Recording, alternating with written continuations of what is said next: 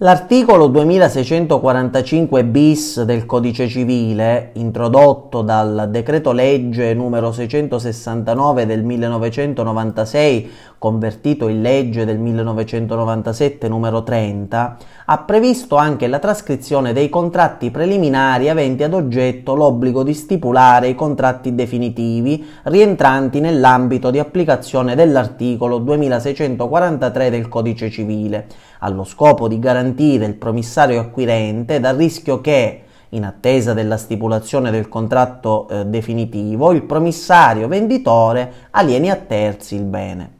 In particolare la trascrizione del contratto preliminare opera come prenotazione degli effetti del futuro contratto definitivo o della sentenza costitutiva pronunciata ai sensi dell'articolo 2932 del Codice civile in quanto la trascrizione del preliminare prevale sulle trascrizioni eseguite dopo la trascrizione del contratto preliminare, con la conseguenza che gli effetti del contratto definitivo sono opponibili a coloro che abbiano acquistato diritti nel periodo successivo alla trascrizione del preliminare, che anticipa l'opponibilità ai terzi degli effetti traslativi del contratto definitivo fin dalla data della trascrizione del preliminare.